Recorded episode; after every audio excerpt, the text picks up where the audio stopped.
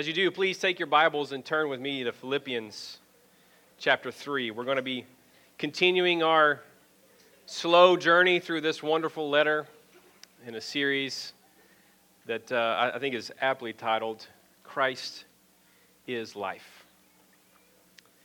This morning we're going to begin reading at verse seventeen and go down to verse nineteen. That's going to be our text. Philippians chapter three, verses seventeen to nineteen. This, we're about to read, is the Lord's holy and authoritative word speaking to us this morning. Paul writes, "Brothers, join in imitating me, and keep your eyes on those who walk according to the example you have in us.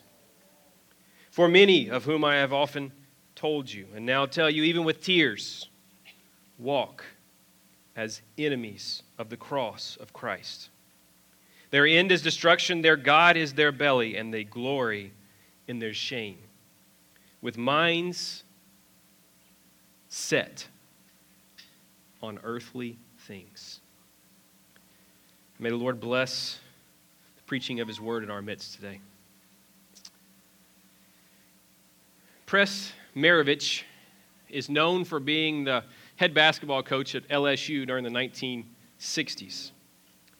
He's probably even more known for his son, former N B A superstar Pistol Pete Maravich. What's less known about P T, however, are his days, his career as a decorated Navy pilot during World War Two. And that's probably because he didn't like to talk about it very much. But one story has survived down through the, through the decades. And it's a story that comes from a particular bombing run that he was assigned to one stormy evening over the Pacific Theater. He he had a new navigator, and, and he and his new navigator, their squadron, had been deployed to, to destroy strategic targets under the cover of darkness. That was their role. And so after they had completed their sortie one evening, the plane was running fairly low on fuel. So Press radios back to his navigator. He says, "Hey, man, we got to turn around. We got to get back. What's the quickest way back to base? We need to get there ASAP. We're low on fuel." The navigator uncomfortably and nervously radioed back that he wasn't exactly sure. To which Maravich understandably replied in the moment, "What do you mean you don't know? Isn't that your job? Like, you have one job to do. That's it." And literally the worst possible moment, this navigator had to fess up. He had to come clean. He was a complete sham. He'd actually cheated his way through navigation school, and he really didn't have any clue where he was or how to get home. Years later, when recounting that night, Press said that he was so angry, he had a pistol under his seat, and he says, "I was tempted more than once to see if I could reach around behind me with that pistol." The good news from that evening is that Maravich was able to guide them both safely back to base before they shortly ran out of fuel. But the truth of this near-death experience is still ringing out for us today. Because despite what people claim, we need to be very careful that who we're following actually knows where they're going. We need to be very careful of that. That's what Paul is warning the Philippian church about in our text this morning. That's what he's saying. Be careful who you're following, because not everyone who bears the name of Christ is going to be pointing you towards the future prize that we find in the gospel. And much is at stake in our decision. It's important to remember that these are the earliest days of Christianity. The church doesn't have access yet to the completed New Testament canon. And so there's a vulnerability for the Philippians, right? It's important, you know, to, to, to be think, put yourself in their shoes. How do you know exactly? How do you know exactly who you're supposed to be following? And so Paul, he writes these verses to protect them, to protect them from those who might claim a certain kind of Christian credibility, and yet at the same time, they're functionally denying Christ by their immersion in this present age. That's what they're doing. And we today need to listen intently to this same warning. Because despite having more access to information than any generation in history, it's increasingly clear that our walls in this category are way, way too low. It's easy to be lulled to sleep here because more information may, may make, make us feel safe. But, but listen, more information doesn't necessarily lead to more discernment. In fact, it can often have the opposite effect in our lives. So as critical as this warning was for the church in Philippi in their moment, it's just as critical for us today in ours. Be careful who you're following actually knows where they're going. Our passage divides into two contrasting points, and so those are the two points of the message today. The, the first is those who are leading us up the costly path of glory. That's in verse seventeen. And second, those who are leading us down the self-indulgent path of destruction. That's in verses eighteen and nineteen. Those leading us up the costly path of glory, and those leading us down the self-indulgent path of destruction. So let's consider that first point, those who are leading us up this costly path of glory. Paul has just finished a lengthy autobiographical section. He's been unpacking his greatest passion in life to them. It's to press on towards the goal for the prize of the upward call in Christ Jesus. And then as we saw in verse fifteen, he goes on to say that this mindset of, of pressing on towards future glory, that mindset is the measure of Christian maturity. But now he turns to the church, and he calls them. He says, come on. He calls them to join him on this road. The original term, term that he uses for imitating is conveying this idea of mimicry, something that looks identical to whatever it is it's trying to duplicate. Now, certainly Paul doesn't mean for them to copy his unique calling as an apostle, but rather he's calling them to become imitators of him in his gospel-shaped, future-oriented lifestyle. Gospel-shaped, future-oriented lifestyle. That's what he's calling them towards. We want to pause and make a few observations about this method that Paul is laying out for them. Notice that he isn't pointing them primarily to a checkbox of rules that he's, that he's sent them. Nor is he this spiritual guru who is dispatching his philosophy and his knowledge from on high. No, he addresses them as his brothers and sisters in Christ. And he sets before them a real-life, flesh and blood example. See that there, beginning of verse seventeen. Brothers, join in imitating me by sharing his very life with them, both while he was with them in person, but also by intimately opening up to them in these letters that he sent them. By doing that, he's providing a model for them to follow, a personal model that they can see, a tangible way forward. But this pattern of life wasn't for Paul only. It's meant to be passed down. Look again at the middle of verse seventeen. He says, there's a second part to this command. So join in imitating me, and then the second part is this. They're also to keep their eyes on those who walk according to the example you have in us. Paul is aware of the limitations that his physical absence bring and, brings, and so he's pointing them to others in their midst as well. And notice that there's three, this is a sweet thing, there are three generations in this one phrase. You see that there? He's telling them the third generation, that's who he's talking to, brothers, you keep your eyes, and you keep your eyes on the second generation. You keep your eyes on those who walk according to the example. But then that second generation, that, that example isn't theirs. It didn't originate with them. They're walking according to the example they received from the first generation. The in us there that Paul is talking about is probably a reference to Paul and his missionary companions when they first came to Philippi. And so we can see how Paul believes that this gospel-shaped, future-oriented lifestyle is passed down. What's the most effective way for this to be passed down? It's not just information that's distilled to the bare, it's been distilled down to the bare essentials and then broadcast as far as it can be broadcast. Instead, it's this holistic discipleship that's intentionally passing down this gospel from one generation to the next. And we see that it isn't one size fits all. There's not a prepackaged formula that he's referencing here. The, the method can, can and oftentimes it will vary according to different gifts and moments in history and locations. But no matter what it looks like, the heart behind it is the same, to make sure that every new generation of Christians has mature believers, people they can look to and see the difference that the gospel makes in every area of life. It's one of the wonderful roles that we're entrusted with as parents, providing our children this model to follow. But it doesn't stop there. All of us as Christians are called. We're called to be looking forward to those who are ahead of us in this road. But we're also called to be proactively taking responsibility for those who are coming after us. Who has God put in your life that you can be looking to? And who are those that he's put in your life that possibly should be looking to you on this road? Those are wonderful questions to ask, but there's also, there's also an urgency in answering them. Because as we'll soon see, there's a competing model, a competing version of Christianity. It's being heavily promoted. It was being heavily promoted in Paul's day, and it's being heavily promoted in ours. So who are those people that God has put in your life?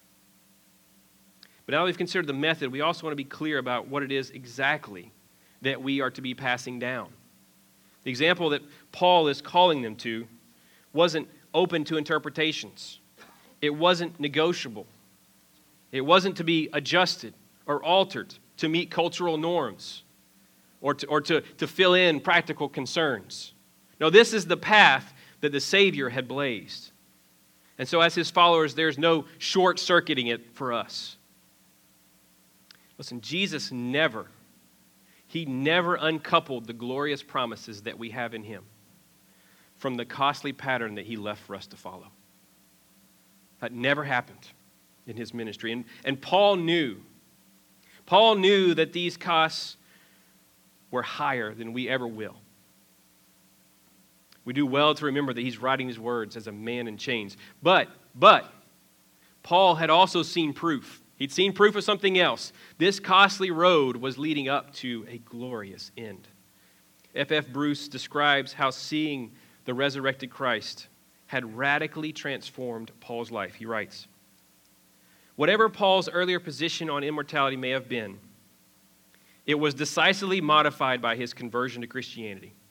This conversion resulted immediately and inevitably from his vision of the risen Lord, who called him to be his apostle.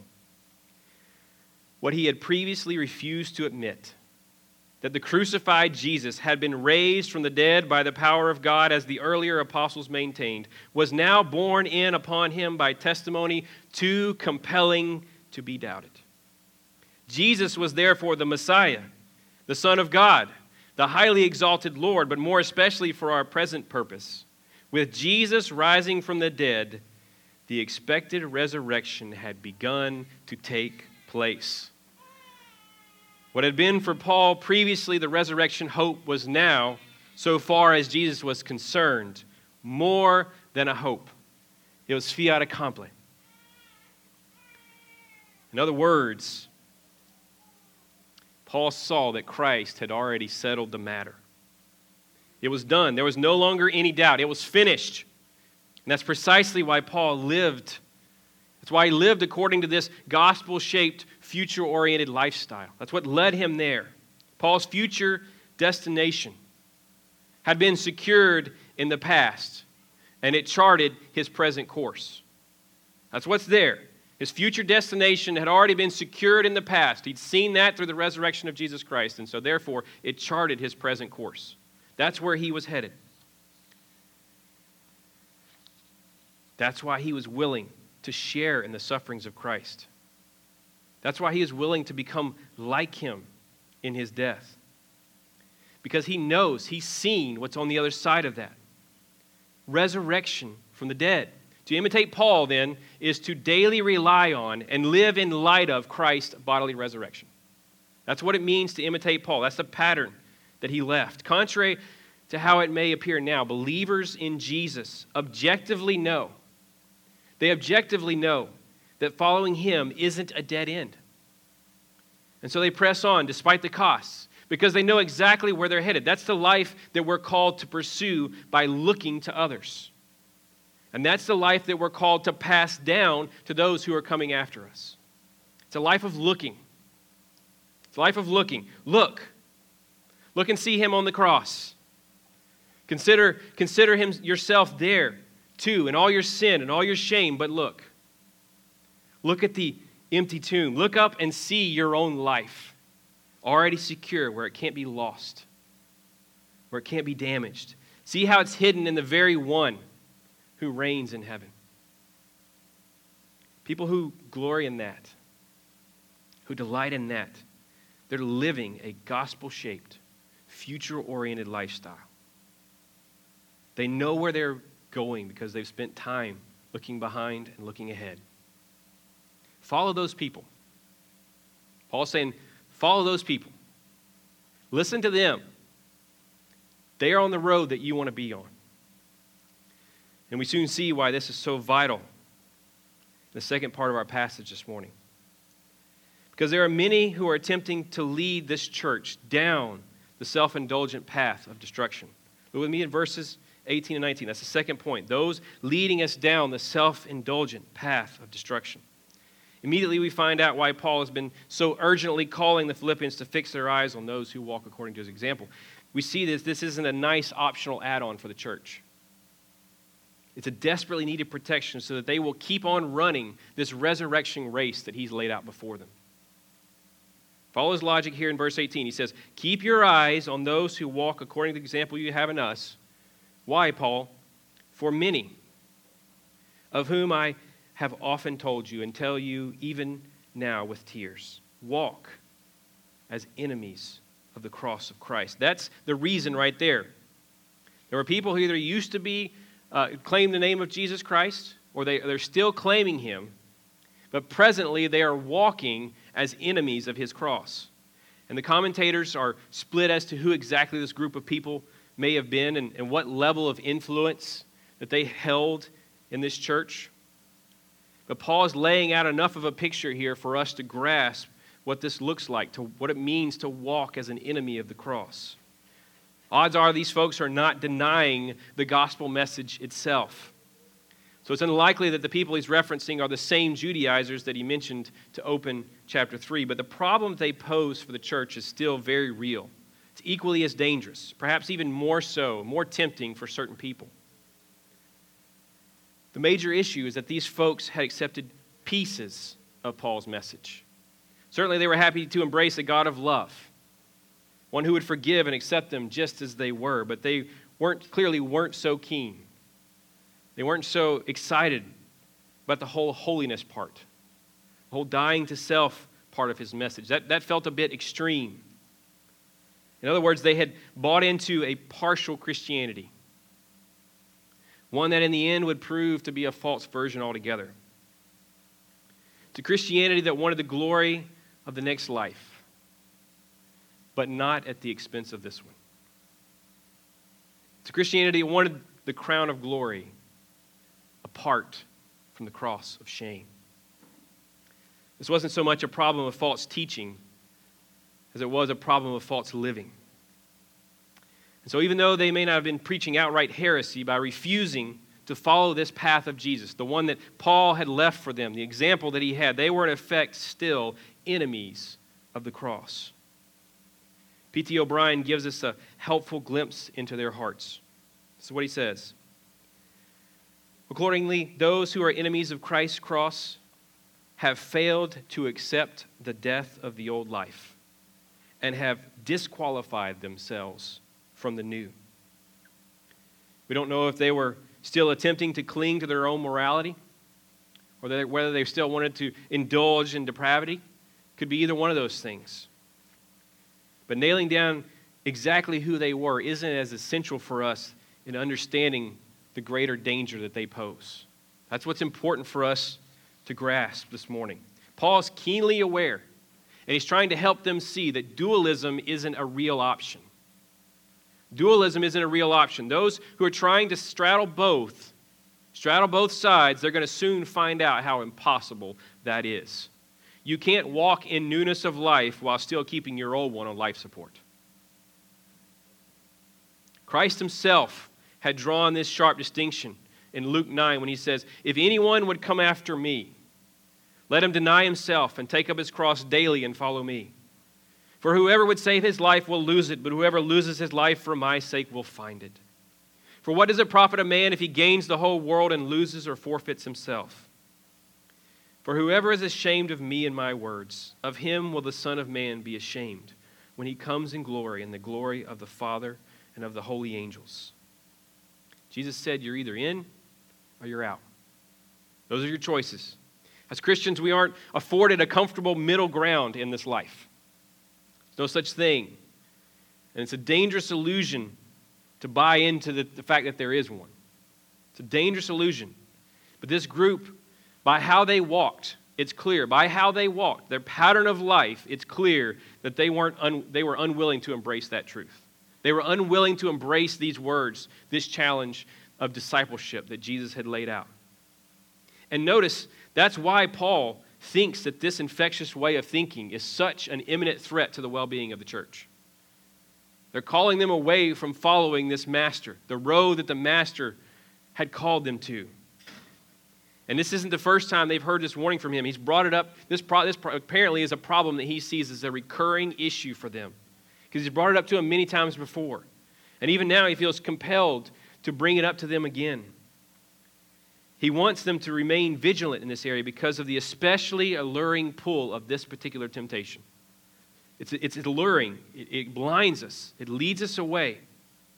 And so he doesn't mind preaching the same sermon over and over again, because for Paul, originality isn't nearly as big a deal as persevering is. And notice that this isn't some vague theoretical hazard for Paul. It's left a swath of victims in its wake. He's seen this tragedy play out before his eyes many times before. Most likely some of Paul's own friends have been drawn away by these lies, and it breaks his heart. For him, this was personal. And even now, as he reminisces about them again, tears, we see that there, tears filled his eyes. He grieves for them. He grieves for the reproach that they have brought in the name of Christ, and for the damage that they have caused the church, and all of it for a temporary illusion. So to help them see this pattern of life for the real tragedy that it is, he fleshes it out in verse nineteen with four graphic descriptions of these folks. Their end is destruction. Their God is their belly, and they glory in their shame with minds set on earthly things. That's not the kind of language that we're used to hearing today. But Paul is never afraid to use language that's appropriate to the threat. I read an article this past week about how the U S Health Department is considering, they're debating whether they should place graphic images on the outside of cigarette packages that show just how difficult or, or how, or how uh, uh, smoking cigarettes can harm your health. They want to drive home this point about how bad they are for you. They're going to use these images to do that. So if you still choose to open that box, you'll be doing so with your eyes wide open. Well, verse nineteen is a very similar approach. Verse nineteen is, is Paul doing the same thing. The mindset that these folks had adopted may appear reasonable. It may even be appealing to many, but this road is an extremely treacherous one, and so Paul is going to post as many warning signs and barricades as he possibly can to keep people from following down it. He wants to make it as unappealing as possible. So that's why he uses these descriptions. These are folks who are heading, he says, their end is destruction. That, rather than the perfection that he had talked about in the previous verses, of his end. He's, he's drawing that comparison for them to see. Their end is destruction. Your end, if you're pursuing Christ, is perfection. It's glorification with him. Their end is destruction. And notice also that they, these folks, they're worshiping and serving their fleshly appetites. Maybe they're claiming to follow Christ with their lips, but their true God is their stomach. He, he appeals to a somewhat literal metaphor to portray whatever it is that they are craving in that moment. That's what's leading them. Whether that's the approval of people instead of bearing the shame of Christ, or it's indulging their less lusts instead of mortifying their sin, or hanging on to a position of prestige instead of losing everything for the sake of knowing Christ Jesus. Their lives belong to their appetites. Their lives belong to the here and now. Now, he's not talking here about the struggle that we all have against sin. And he's not talking about the moment when a true believer stumbles along the way, but instead he's talking about an entire walking, a pattern of life about a people who know nothing of the self-denial that Jesus called his followers to. It's never even, it's never even been an option for them. And we aren't exactly sure which things that Paul is referencing here when he says that they boast in their shame, but it's hard to not see his play on words here. They have substituted the eternal glory that he was seeking after on the day of Christ Jesus with a temporary glory that's rooted entirely in this world. And in the end, those things that they temporarily experienced as glory in this life, those exact same things that brought them applause in this life and glory in this world, are going to be the exact things that they will, that will, they will experience shame over for all of eternity. That's what's going to bring them shame forever and ever. And then we see the thing that maybe most characterizes them. Their minds are fixed on the things of this world. Heaven either doesn't factor into their lives, or it's such a distant, irrelevant idea that it has no real bearing on the decisions that they make today, the way that they walk today. For them, they can't see anything beyond the here and now. Practically, this is all there is for them. And in short, they still view the world as their home. And as such, because that's how they view this world, that's how they view this life, this is their home, they are the very definition of what it means to be worldly. Putting each of these aspects together, then we can begin to see a shape start to take form.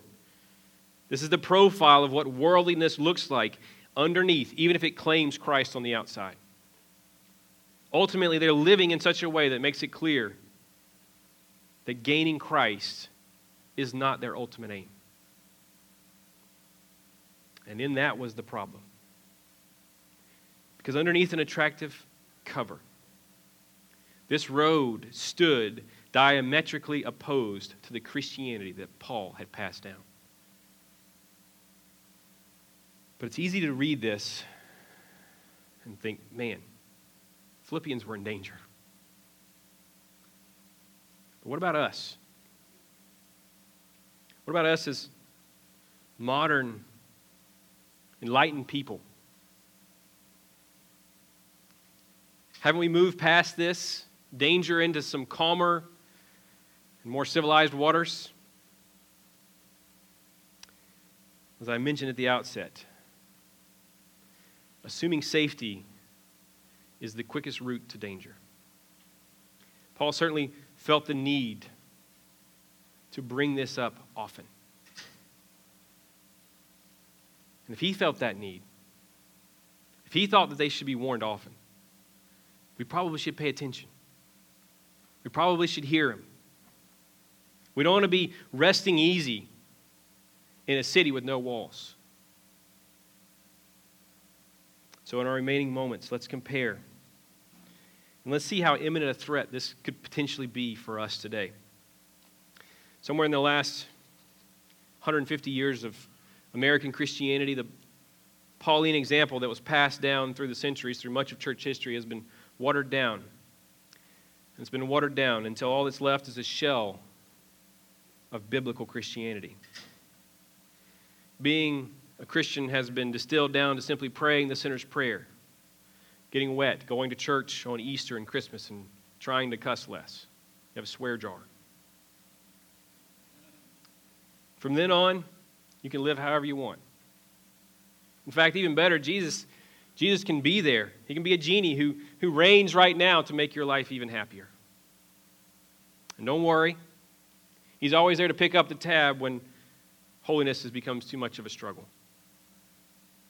That's the Christianity that we've inherited. That sanitized version is all around us. And it's not only the Christianity that we've inherited, it's also the Christianity that's most celebrated today. It's the Christianity that, that makes the headlines and people applaud. And make no mistake, it's attractive because it tamed Jesus. It's attractive even to an outside world. It's attractive to those inside the church because a tamed Jesus is going to place little to no claim on our lives. But a tamed Jesus isn't the resurrected Lord that we sang to this morning. He isn't the one where we celebrated in communion. And by jettisoning, jettisoning this Calvary road, what you do is you unintentionally gut the very underpinning of Paul's hope, the resurrection to come. And, and in that, you lose your motivation. And when you lose your motivation, inevitably you lose your way. You're going to lose your way. It's very possible that the Christianity that we most identify with isn't actually scriptural at all. It's possible it has lost its way. And if we peel back all the layers and the hashtags, what we find is that this worldview, for all intents and purposes, is the very definition of worldliness, even as it comes in a nicely wrapped box of friendliness and morality. It's equivalent to downloading Christianity Lite, so we can hopefully get enough of the features without having to pay for the monthly subscription. By not looking to the path that leads us to glory, ideas like repentance and obedience and perseverance, they've been lost. They sound foreign to our ears. Indeed, if we're honest, much of what we see around us daily is summed up perfectly in verse nineteen. Paul would be weeping in our day. And so should we. Because we're living in a cultural moment where those who are asleep in this area will eventually fail the test. And practically speaking, it probably won't be an overnight failure. It won't be an immediate failure. Instead, it's going to come in the form of a thousand little compromises. Moments where we're forced to choose between hanging on to this life or looking to the glory to come. We're going to be confronted with it increasingly, daily, in our workplaces, in our classrooms, in our homes, in our neighborhoods, wherever we live, we're going to face this. We're going to be forced to choose between the glory that comes from men and the glory that comes from God. We're going to have to decide if Jesus is Lord or if our appetites are. We must pick between the clear revelation of God in Christ Jesus as our ultimate authority or the modern wisdom of men who are rethinking some things in light of this century. Listen, Paul didn't give an, ins- an expiration date on the model that he left. The pattern that he, he handed down didn't expire in Philippi. His authority still stands in this letter, and so we don't get to have an asterisk. This isn't an area that anyone can cheat our way, their way around and still not have it show up in the worst possible moment. So if we are not a people who are continually clinging to Christ and looking to those who walk according to the pattern that we see in Scripture, the one that Paul left, then we will either fully cave in or we'll at least walk back the most offensive parts of historic Christianity. Only a church that holds fast to the coming weight of glory, is assured of that, knows for it to be a fact that is unalterable. Only that church is going to be able to withstand when the cost comes. Should it alarm us at all that Paul's way of thinking is the exception rather than norm in much of American Christianity? That his claims are seen as a bit too rash? That his pattern is viewed as optional for us rather than the very road that we ourselves personally must walk? That what he is advocating here is not a superhero Christianity, but rather basic discipleship, following a crucified Messiah and looking to the future guarantees that we have in the gospel. We don't have to look far to see today the trail of carnage that this dualistic Christianity light is wreaking. It's no longer a faceless theoretical danger for us. It's personal. Maybe people that you thought you would run the ra- your entire Christian race with. Or maybe those that you were looking to, to run after. Maybe those people have turned aside. To our great sorrow, odds are more will follow. Know how clearly we need this repeated warning today. And we need it through tears. We don't want to be a people, callous cynics who denounce but do not weep. The world needs this call. This, the world needs us to stand, but it needs us to weep.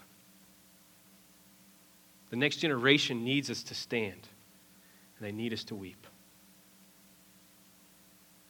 And as we feel this pull on our own souls, it can begin to feel overwhelming.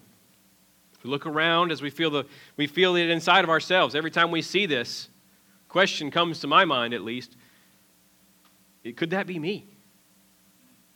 Could I do that? Could I run so far and then turn away? How does anybody make it to the end? Will we be able to? It can feel overwhelming as we are confronted with this, inundated with it. But it's as those fears, it's as those fears try to force their way in, that we hear this summons from Paul afresh. Keep your eyes fixed. Look to those. Look to those of us who have made it through. Walk in my footsteps and you'll be safe. Because this is the road that our Savior walked. And his faithfulness will steady your feet in every moment and in every trial. The crucified Messiah is a kind king. In him we find all the things that we long for in this world, but we never quite can find. And in the end,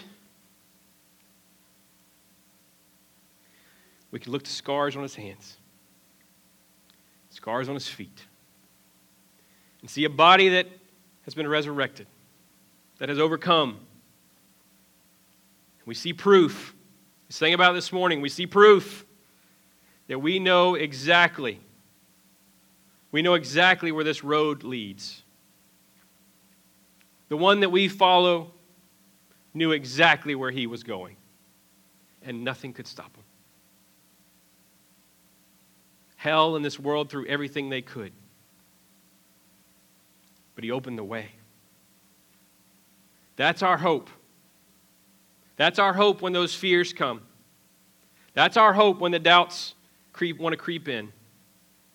That's the glory that cannot be shaken. It cannot be taken. It's the one that's fixed. It's the one that Paul had seen with his own eyes, and he said, there's a pattern to follow because I saw the end. It's a costly path, yes. But there's no questioning.